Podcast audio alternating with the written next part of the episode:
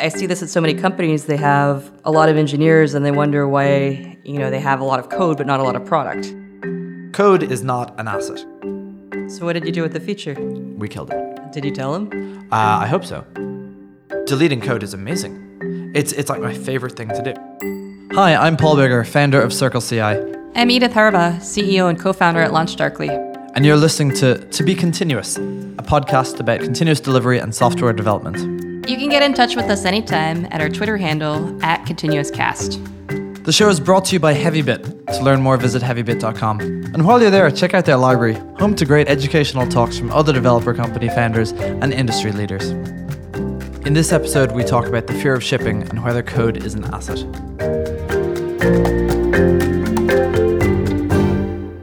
So, at- the end of the last episode, Edith, you said, um, I think this was a quote from, from Yammer VP uh, the organization you design is, is the software you build. Yeah, it was actually from the CTO, Adam Pisoni. And it really struck home for me because I see this at so many companies. They have a lot of engineers and they wonder why, you know, they have a lot of code but not a lot of product. And it ties back to what you just said of uh, specializing in the product management role. Right. I think that this is a name. I think it's Conway's Law. Um, and the, the, the way that, that, that I saw that expressed is, is that if you have, uh, if you're building a compiler and you have four different teams that are building a compiler, you'll end up with a four pass compiler. There's no one vision. Right. When looking at lots of different teams and team structures, the uh, the interesting one that, that I found was was the Heroku one, and they have uh, they have a language team and they have an add-ons team and, and they have sort of sharp delineations in, in their software and uh, or in, in their in their stack that allows them uh, to really focus on one particular area because there's such sharp demarcations between the different areas of the product. Well, I think that's good if you're a fairly mature product. Mm-hmm. I think in the early days of Heroku, that would not have worked at all. I think so. Th- th- they had this. I wouldn't say it's quite from the early days, but I mean, relative to now, it was re- it, was quite early. I think they had that since Cedar, which is which was around 2010. I just more meant when you're an early stage startup, sometimes you change your entire product. Well, okay, yes, yes. I mean, uh, absolutely. I, I think once you get into uh, once you get past the, the first stage of the product, and you you if you're able to draw very good interfaces between how your customers understand what your product is, I don't know. I mean, I've seen this go bad in so many organizations where you have entrenched engineering organizations that care more about staying on their current project okay, than actually about where the market is going. Mm-hmm. You know, like um, we've always worked on this, so we need to stay here because we don't know anything else. Versus being able to evolve to where the market is going. Right. This reminds me a little bit of, of something that, that, that I'm working on at the moment. The the we, we brought in some some UX um, uh, experts to, to look at our app and, and to, to help us you know sort of transform it into something that, that, that was a little more uh, more usable, and uh, and they, they did a fantastic job. And I, I spent this afternoon reading reading some of the reports. But what what, what was difficult was was understanding where the product needed to be. Yeah. So for us in particular, there's not enough focus on the on the deployment. There's a lot of focus on the build, and and there, there isn't really uh, a sort of a broader look at you know what do engineers actually do when they're when they're trying to do continuous delivery. And so we ended up with that what was in the product was redone in a in a really you know fantastic way, but there there wasn't much uh, affordance made for you know here's the thing that actually needs to be in the product. Yeah. Um, and you, when you talk to customers, that you know, it's hard for customers to tell you, oh, here's the thing that you actually need to be, or you know, they, they, they look within the within the box that you've drawn for them. Yeah, I, I, I- say this because I had a similar evolution to you. I actually I started off in engineering, and when I was in engineering, it was very obvious what we should build next, extremely obvious. And so I was thought that our product manager was an idiot for not seeing it as clearly as me. When I became a product manager, I realized how myopic I had been as an engineer. Wh- When you can you give an example of, of what was the next thing to build that Oh, in the- retrospect was wrong? I, I would see all the little bug fixes that we mm-hmm. should be doing instead of the next big Right. features, the Right, next, right, or not even the next big features, but the next big product. I, I think big or small is is or big picture versus small picture is a good way to to distinguish these two. Um, and I, I think that that it's it's very easy when you're talking about product management to, to get the idea that oh product manager knows everything and, and that the engineer is is just an implementer. Oh, I, and and I think this is where a lot of the resistance to, to product managers comes from with, within engineering organizations. That the, the idea that they're going to be relegated to, to mere kind of peasants in the Uh, code monkeys. code monkeys. They, To, to use the. there we the- go. No, You know, nobody wants to be a code monkey. That doesn't sound very fun. right. I would disagree with that, but I, I, think that's not. Uh, The, wait a second. We never disagree. So, okay, okay. So the so, so this better be Right, good. right, right. Um, it is very frustrating trying to understand everything. And on the other hand, it's very satisfying to ship things and to get your stuff in front of customers. So uh, very often, the the ability to to just be a code monkey for a certain period of time is is this sort of soothing uh, feeling of just shipping software that fixes a load of small problems. I remember I remember reading one of the one of the GitHub one of the famous GitHub guys. I don't remember which one it was, but th- let's assume it was Kyle uh, or Neath or something that wrote that he spends a lot of time on big projects, and in between the big projects, he needs to find you know what is the next big project to work on, and it's often very frustrating or very uh, you, go down you go down certain rabbit holes and whatever, and, you end up kind of not shipping things or you end up getting frustrated or whatever. And what he likes to do then is, is just reach to the backlog and just take a bunch of small fixes. And he spend like two weeks of just like implementing very small things. You don't need to think about it. And it's cathartic and it, it lets you lets you ship. And so a couple of weeks as a code monkey, I think, is is a very useful thing to sort of, you know, refresh the head and, and, and that sort of thing. I agree, but I, I think nobody wants to do that full time. And I'll also challenge something else you said, which is everybody wants to ship. I think there are a lot of people who find shipping terrifying, and they'd rather keep holding stuff on until it's perfecter and perfecter and perfecter. Like I've certainly been with in situations like this where it's like, Right. oh, we, Where we can't ship because it's it's not perfect yet or it's not complete. yeah. And Yeah. as an engineer, you have this real battle of, well, what if people want this, or Right. what if they want this, or this might be not quite right. Yeah.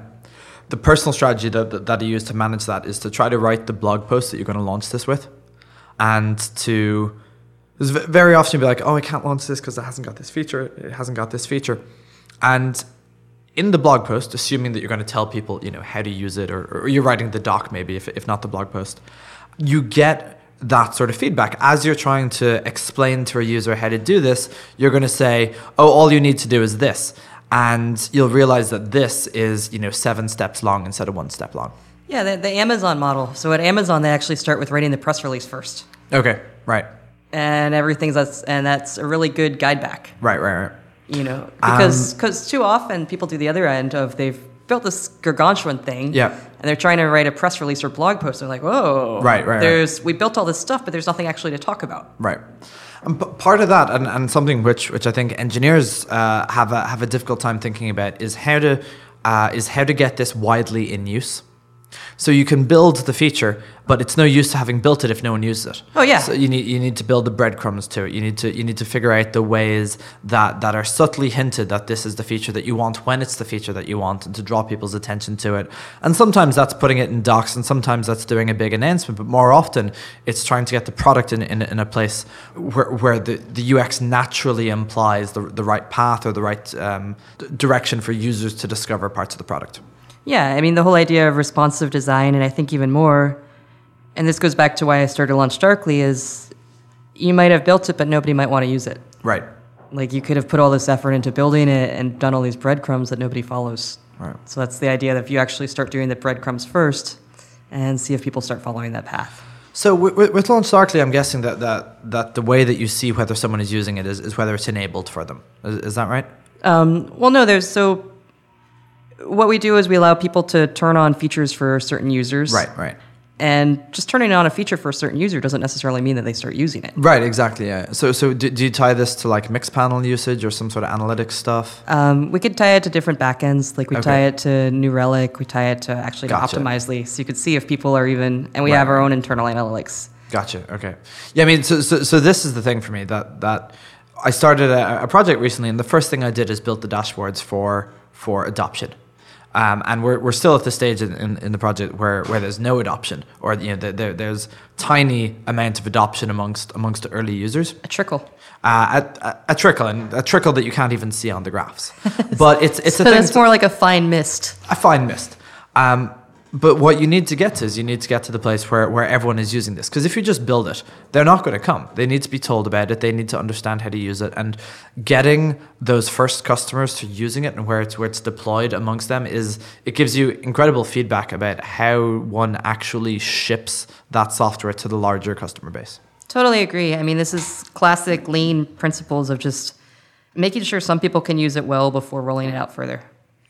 We discovered a part of the product that exactly three customers were using. How did that make you feel?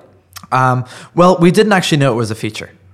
So, uh, so this was the idea that you could do deployments in parallel. Oh. So at, at Circle CI, we parallelize your build, and so the idea is that basically we take your test suite and split it across twenty or fifty or whatever machines. But it turns out that that applied to deployment as well, uh, and there were exactly three customers using that, and one of them had uh, a valid use case for it. Out of thousands of customers, exactly one valid use case was was there. So, what did you do with the feature? We killed it. Did you tell them? Uh, I hope so.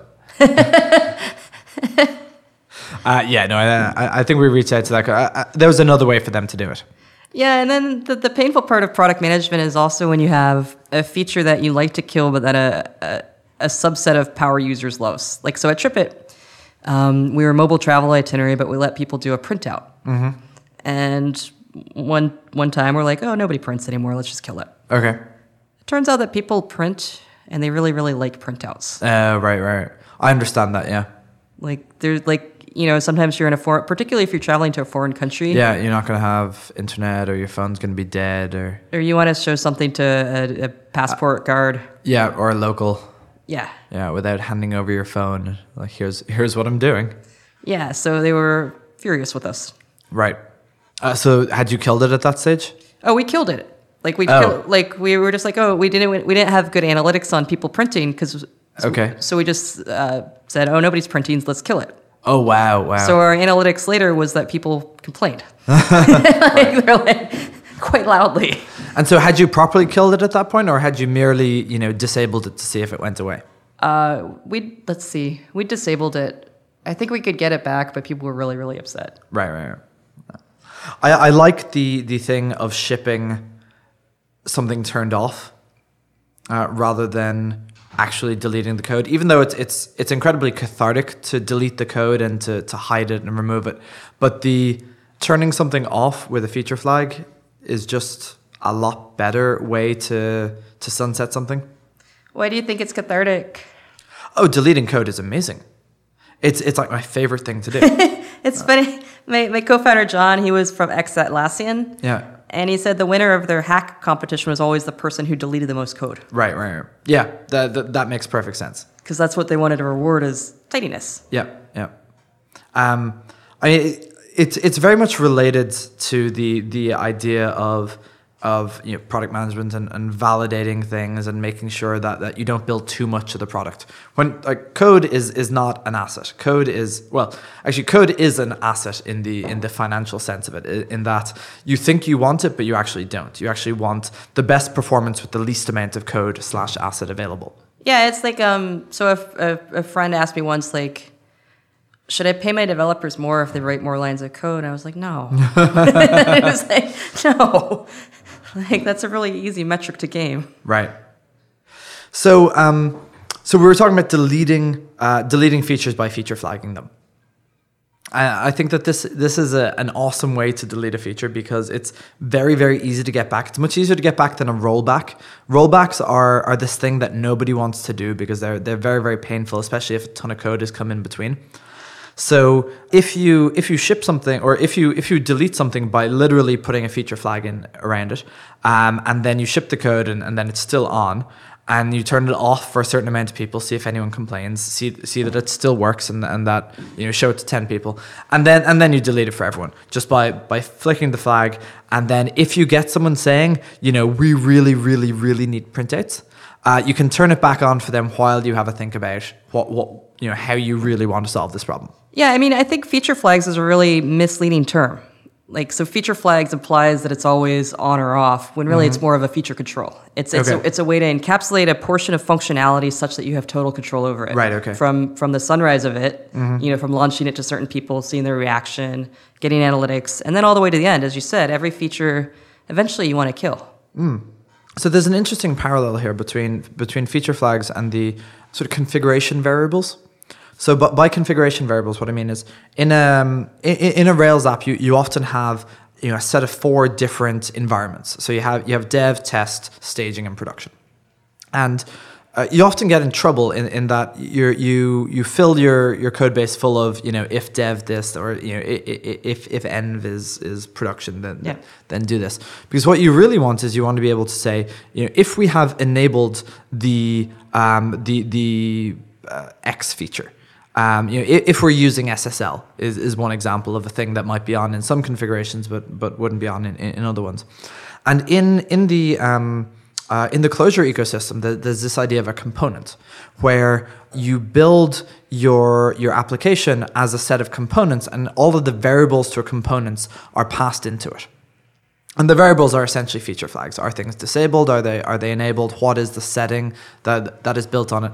And it, it, makes it very easy to to compartmentalize functionality um, and to only expose like a simple interface that, that allows you control how the functionality works without necessarily having to dig into the functionality all the time. Uh, that, that's exactly uh, my vision for Launch Darkly. Oh. That everything should be controlled. Right. It's- you should look into um, the Clojure idea of components. It's it's a very sort of a the, the Clojure people speak with in, in very sort of theoretical abstractions and that sort of thing, and, and they, they use weird words um, uh, like complecting. Yeah. Uh, it's it's it's a weird thing, but they, they they actually really know what they're talking about, which is which is even more annoying. That's always the worst, right? Yeah, so someone invents their own vocabulary and then they're right, and so you actually have to discover what they mean by this vocabulary, and then no one else understands the, vo- the vocabulary. But uh, so complecting is an interesting word in this case. It, it means means unnecessarily tied together. It means that it it's not it's not complex, but it's it's two things that are like it's, it's the opposite of simple, basically. The, the, the idea that you have two components and they're like uh, they're, they're they're too widely connected or complected. So, what do you think is a better word than feature flag when really it's more about feature controlling or feature wrapping?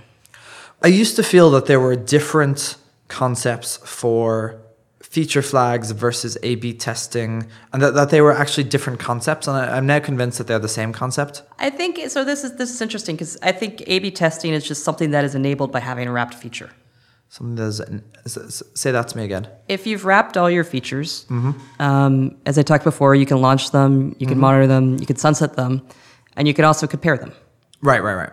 Yes. so so uh, an A/B test is really a feature flag which is enabled randomly uh, for a certain subset of customers, and you're you're looking at the analytics. Yeah. So it's just it's just an extension of if, if everything is an object and a nice and a nicely, Yeah. as you said, uh, wrap uh, object, it's then you could say, oh, is this object doing better than this other object? Right. Okay.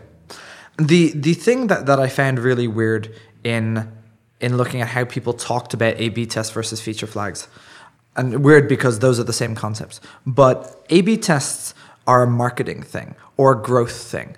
You know, you tie them to business goals or to KPIs or to funnels or something along those lines. And features, and especially uh, you know, the, the kind of operational side of features, you tie to you know database latency and and ba- basically operational metrics.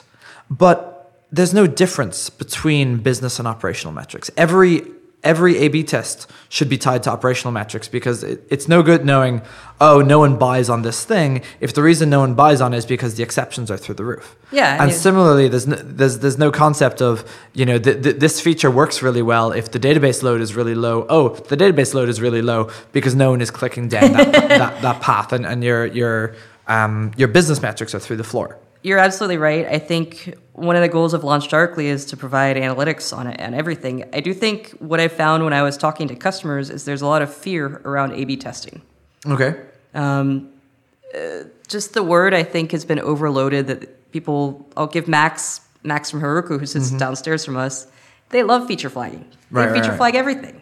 Okay. But he doesn't think of it as A/B testing. He's like, if you if you said, "Do I A/B test?" He would say no because that implies that you're really doing more of a test of an old versus a new and picking which one is better. Okay. When really it's more he has a new feature and he wants to make sure the metrics are correct. Right. Okay. So the the I, I when I would advocate for A/B tests in the past, it was mostly to say, you know, does this perform not worse than what was there before? So someone would have a new design of something and they, they think it's great, and we'd all agree that it looked, you know, a lot better. But does it convert better, or uh, in fact, not not even does it convert better? Because if it looks better and it converts the same, we should definitely go with it. But does it convert not worse? Yeah, the issue is most people don't have the traffic for A/B testing. At a small, uh, so you, you you can make A/B tests work at a small scale, And so if you're a SaaS company Mm-hmm. with maybe 300 customers, right? you don't have enough volume to do A/B testing. Um, And you, could don't. be- you don't you have a, be quite no. profitable and very happy with those 300 customers that are each like 100k a year. So A/B testing is a test of statistical significance, right?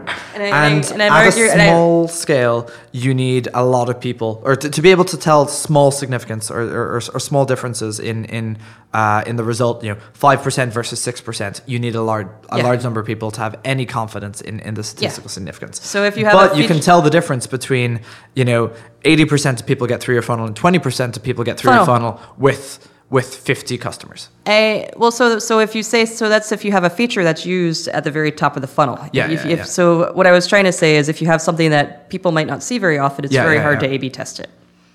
Yeah, and it's, Like- it's like often if very hard to get. funnel. Like Right. you have your marketing site, which gets the most. You have your sign up, which gets Yeah, the yeah, most, yeah, and then the further down you get into product, the harder Right. and harder it is to do A/B test. and tests. and especially if it's something where the uh, where you don't have a funnel necessarily, or, or where you have a funnel but you haven't constructed a funnel. So w- w- w- one of the one of the one of the ways I think about software is, is that everything is a funnel. Yeah. you know, you, you're, Life is a funnel. Right, li- li- li- li- life is a funnel. Um, so hiring is a funnel. And so your jobs page is part of a funnel, but you don't actually have a Mixpanel thing built on your on your jobs page. And so making any change to your jobs page means that you don't actually know if it's had a positive effect or a negative effect. Uh, you, you can't really tell anything about it. That's very true. I um, but on the other hand, if you're getting only like one person applying a month anyway, it doesn't really matter. Yeah, yeah. I mean, that's still in the ra- that's still in the realm of statistical insignificance. Right. So you have no controls over something goes out. You just have opinions. Yeah, Where- whereas you're- on, on on the homepage you can have data, and then on your on your jobs page you can you can argue that you know this word that we use here um, is really off-putting to female developers or, or you know something along those lines. But but if someone disagrees with you, you've got nothing to to back up your arguments either way. Well, actually, um, so a, a company Textio now is doing a lot of statistical analysis of job postings Okay. to see if they have uh, if the words in them are gender neutral or not. and that that's based across like a massive corpus of job pages versus Yep. but it, it, it's not monitoring your your actual throughput or something like that No, it's just based on um, she's a machine learning PhD. right Uh, so so that works for something like you know uh, gender or or um, th- things that are you know, d- diversity in, in in in the general case but it's not going to work on uh, you know are are all the Clojure developers do do they are they aware that this is a Clojure shop as, an, as an example and that's why you can't A/B test life.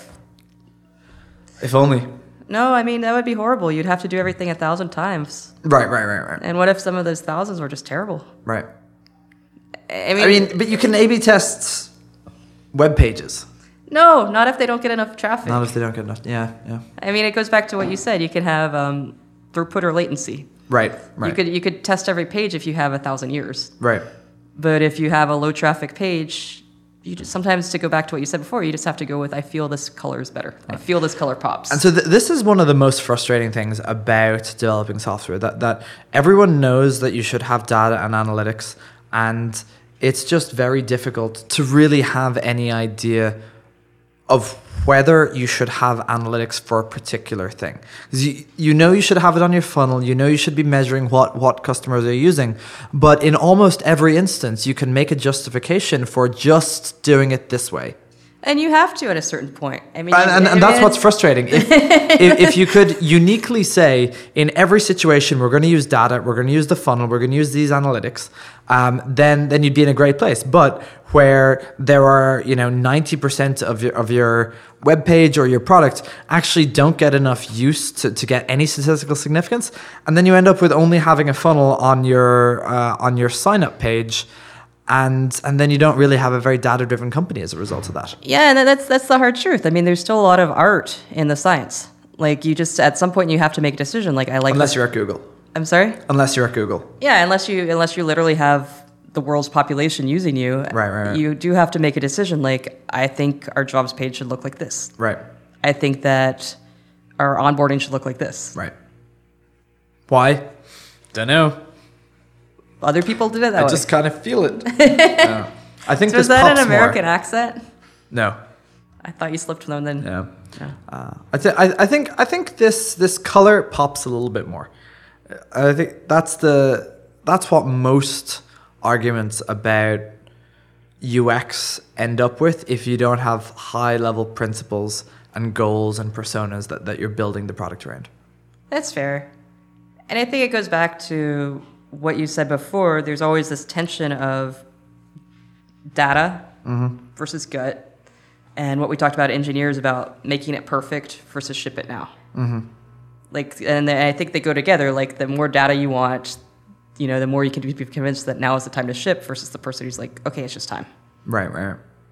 Yeah, w- when I'm trying to ship something, I try to I try to make sure that my fears are addressed more than I try to make sure that that the thing is feature perfect. That's a really good way to look at it. Uh, so when when we so we shipped this feature that, that I've been working on and it was just supposed to go to the first five customers. So what I wanted to do is make sure that the back end was shipped and then I could test it on my own, you know, on our own project uh, and, and validate, you know, does it actually work at all? What does it look like when, when someone actually uses this in, in production? And the first thing that, that I really need to validate is can I turn it on without causing any problems to everyone? Yeah. Or, or to me? And that meant that I had to make sure that there was no problems to anyone. So basically, what I had to do with the feature was insulate it from so that if it went wrong in the way that in a you know, the thousand ways that I couldn't expect it to go wrong, that I knew for sure that it wouldn't affect the rest of the customers. So, did you use a feature flag? Uh, I mean, a feature flag, but also you know, the, pro- the problem in a lot of languages is, is it's not just a feature flag. You have to wrap the exceptions and make Yeah. sure that, that the exceptions get caught and just like end nicely and versus um, versus going forward. So it, it was something that, that that was on the critical path through everyone's build. So if the code went wrong, everyone's build could be affected. And so I just need to make sure no matter what goes wrong in this code base, let the builds continue The builds must flow. the builds must flow. And so the the what I was addressing wasn't you know how do we feature flag this off. It was just like can can I ship this without being fearful of something going wrong. I, I think you sum it up very well. Fearful. Right. I mean, continuous delivery is, is mostly about fear more than anything. I think. I, I think it's about mitigating fear because it's very freeing that if you could turn something off at any time, Right. you can move forward. Right. And and if you ship something and you know that it's not going to break things. You could ship it. Right. I think it's. I think it's when you have these big bang releases where it's everything all together in one kludge that you have Yeah. a lot of fear. Yeah. I had a customer who said they stopped doing continuous integration, sorry, Right. because it was faster to not. Okay. Um, so you know they were just. L- let me just predict how this ended up. Have you seen this? Have you seen this movie already? I've seen this movie so many times. you saw Every iteration of this movie. every thousand. Yeah. Well, How does how does the story end? Oh, this, the story ends with uh, software not being able to be delivered. Engineers quitting is a is a good uh, or is a common ending, or, or at least last chapter surprise that like oh we're shipping so fast. No, we can't ship anything because it's so frustrating to ship things because we we just don't know if it's going to work. So how do you? So that's the end of the story. What's Yeah. the, what's the next chapter? After the end of the, what, what's the sequel? what's the sequel? The sequel is they bring in a new VP of engineering. Uh, the VP of engineering says, "What the hell? There's no testing." Uh, and the VP engineering sets up testing. Everyone complains about testing and that, that everything was much faster before testing, but they, they have to do what the VP of engineering says. And then in about a month, they realize their velocity is about 10 times faster than it used to be. And everyone who complained about testing is actually happy. Yeah, that's what happened at our customer. They said they stopped doing testing because it seemed to take too much time. Right. They got to the point where they couldn't ship, and they're like, actually, this is the same as like, you know, basic housekeeping. Right. You know, you can't just not do your dishes every day for two months at. Was there anyone fired on this journey? no, they came to a pretty quick realization. I, I- I think they probably they probably got lucky there. Uh, People have been fired for less. oh, really? Well, just if, if you're in charge of a software team and you bring out something that, that brings the team to a halt, yeah, maybe it'll occur to, to your boss that you actually didn't know what you were talking about in the first place. I heard this legendary story that Salesforce they got to such a state that they could, it took them two years to ship anything. Wow. But they fixed it. Okay. They fixed it Right. because they realized this is a problem. It takes us two years to ship Right. anything. Yeah. Well, Paul, it was fun catching up with you about product management and how to A/B test or not. And whether A/B testing is the same as feature flags, it is. Oh, Paul, we always agree, but not on this one. I would say, all right, I would say that you can A/B test if you have feature flags, but I don't say you have to A/B test if you have feature flags. Um, I think this is just language. I mean, it, A/B testing is. So the, the way that I look at feature flags, we, we- have feature flags that sit in a bunch of different places. We have feature flags of do I enable this on this machine? We have feature flags for do I enable it for this customer? And then we have feature flags for do we randomly enable this across the across the customer base and what proportion do we use? And they're all some form of A/B testing. They're all some form of of feature flag.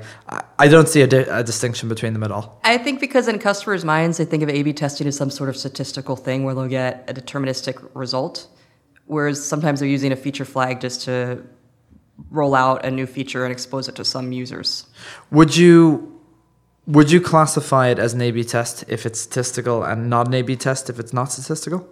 Hey, so so Paul, I actually agree with you. To, Oh, we always agree. I'm just saying it. I'm just saying I've talked to a lot of customers, and when you say A/B testing, it puts a lot of fear into them that they have. Right, to. right. Right. So I, I I agree that, that a lot of people see a distinction between between A/B test and feature flag. I think my point is this: I've come to the conclusion that there is no distinction. I, I think we actually agree after all. Okay.